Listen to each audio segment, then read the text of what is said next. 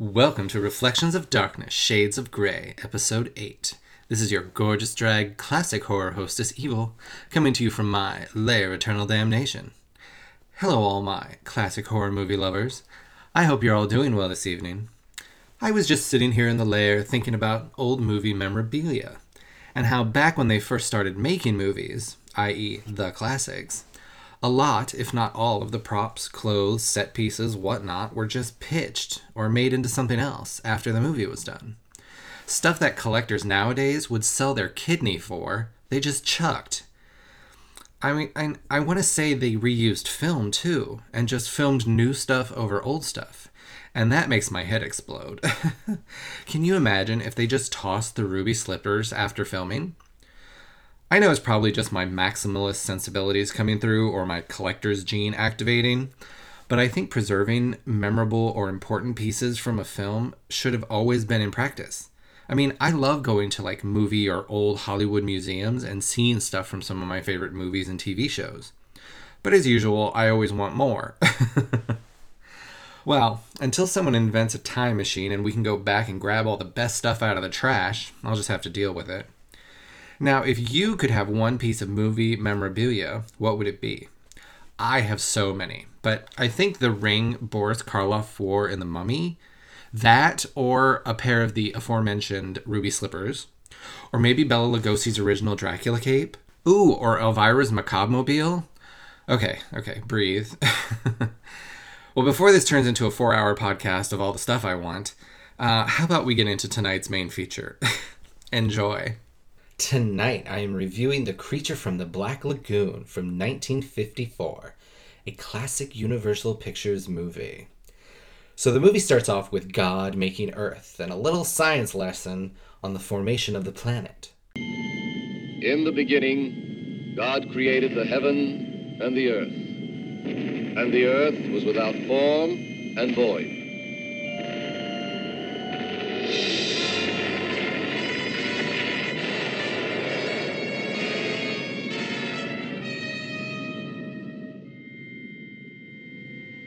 This is the planet Earth, newly born and cooling rapidly from a temperature of 6,000 degrees to a few hundred in less than 5 billion years.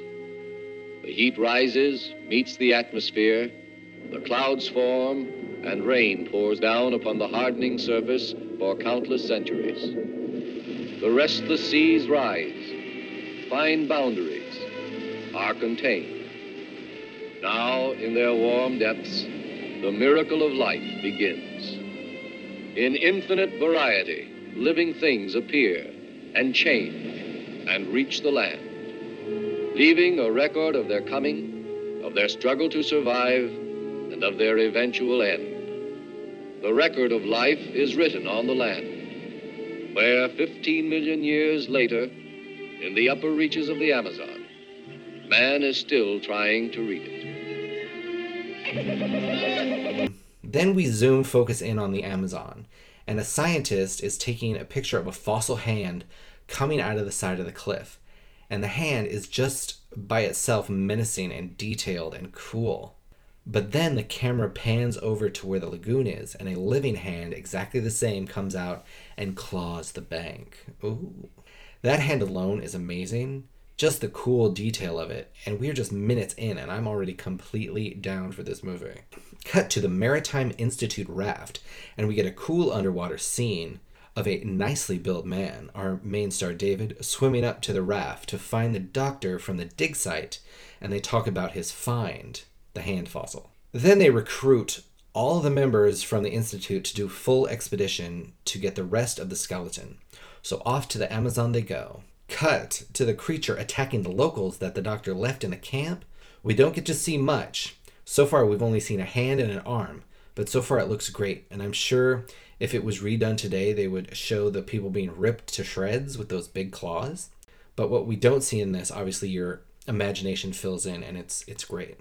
So then the expedition shows up to the camp and finds all the locals dead, which they immediately forget about because Kay, the main girl, is upset. So fuck the locals, right? We also get a shot of the girl Kay almost getting grabbed by the creature. Still only arm, but still pretty good.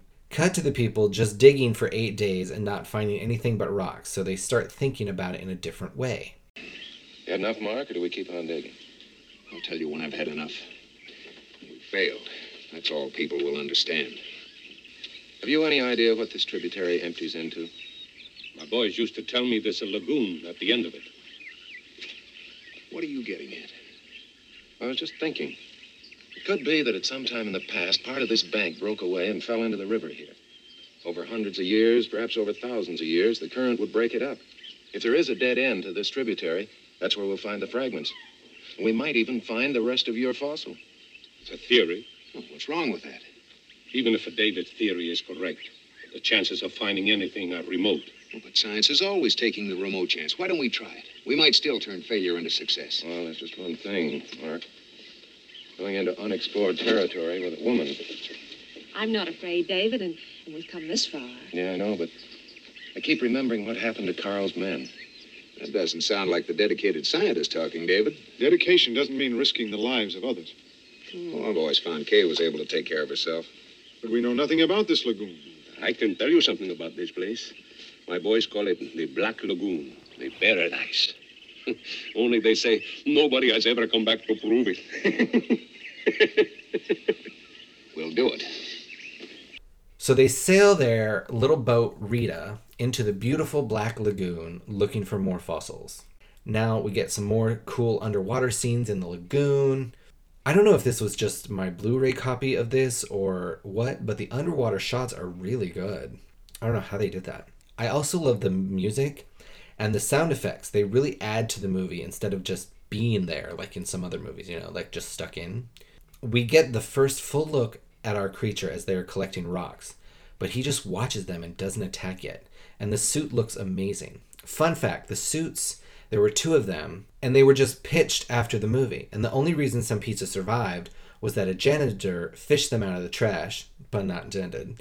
But he took them because he thought his kid would like them for Halloween. How much movie memorabilia was just tossed?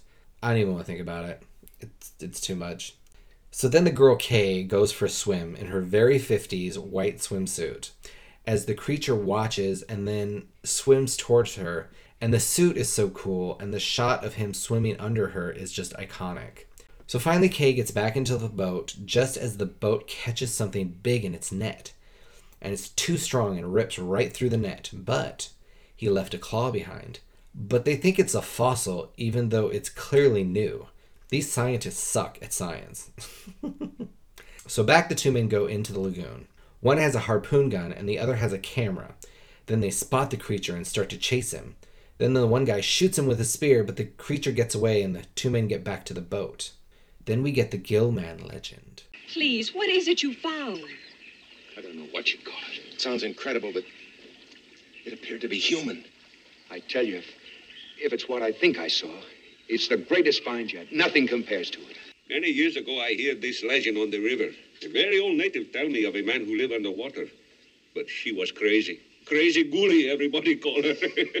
The unknown always seems unbelievable, Lucas. One accepts these things as legend and lets it go at that. But to actually believe that there exists something like a human being that can live underwater, Uh, this is no legend, as you'll soon see for yourself.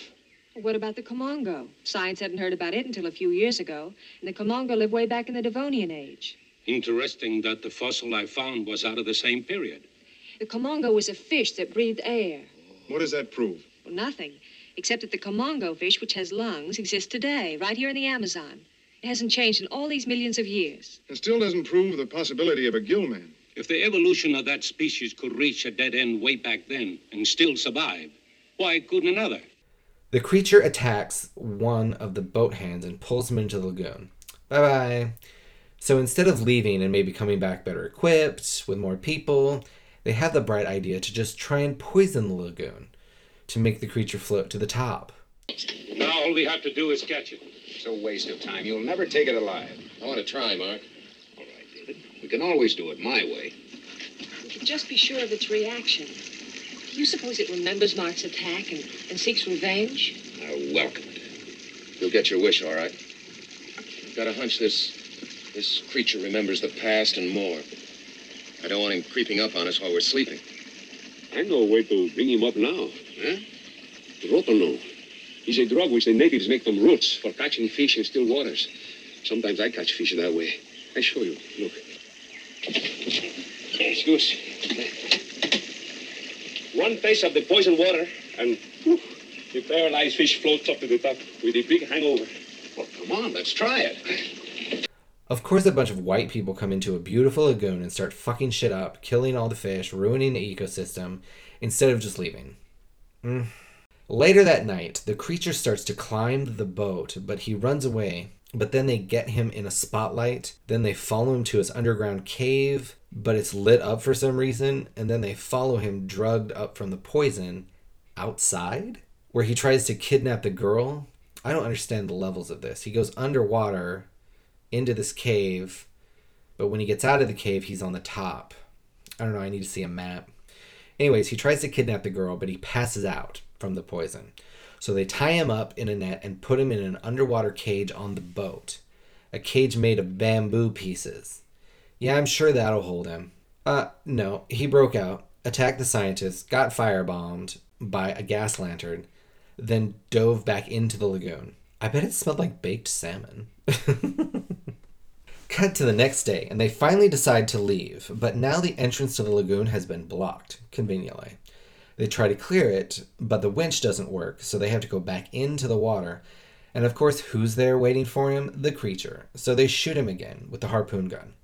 The creature brushes that off and starts taking Mark, the guy with the harpoon gun, deeper into the lagoon, wrestling with him, and then he escapes. But Mark is dead. Oh well, he was kind of a jerk. But he had a great body, so. Eh. So now they rig up an underwater spray gun filled with that poison to try to knock him out so they can escape. So back into the water David goes. And he shoots his big white cloudy load at the creature, and it takes three full loads before the creature finally goes away. And they get the rope around the logs, and they can get away. While they are winching the logs, the creature gets on the boat, comes up behind them, no one hears it, and grabs the girl and dives into the water and takes her to his underwater cave that leads outside anyway. David follows the creature now with the harpoon gun, not his white cloudy load gun. The creature attacks David, stabs at him, and the other two guys show up and shoot him multiple times with regular guns. And he stumbles out onto the beach and into the water where he dies? Question mark? We don't know if he dies. It's kind of left up in the air. The end. So this movie, for being from the 50s, was really pretty good. The effects, the music, the acting, I mean, of course it wasn't perfect, but again, for the time, it was pretty top notch. I give the creature from the Black Lagoon 9 out of 10 handsome bare chested divers. well, that was the creature from the Black Lagoon from 1954. Now, don't forget to rate, review, subscribe, tell your friends, follow me on social media. Feel free to send me any questions, comments, concerns, or classic movie recommendations. All my contact info is over at evilqueensf.com. Well, I think that's enough of black and white horror for me tonight. As always, keep watching scary movies. Bye bye.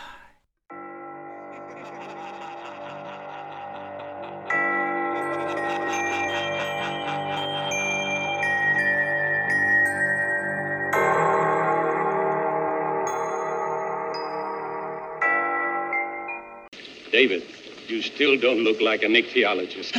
The geologist's point of view. He expected a lovable old professor with a beard. I didn't expect him to look like he did when he was a student of mine. Give me a shoulder, Are you two married yet? no, no, David says we're together all the time anyway. Might as well save expenses. Did you ever hear of two living as cheaply as one? That's what I keep telling him, Carl. Well, I'm waiting for Williams to give her that raise. Then she can afford me.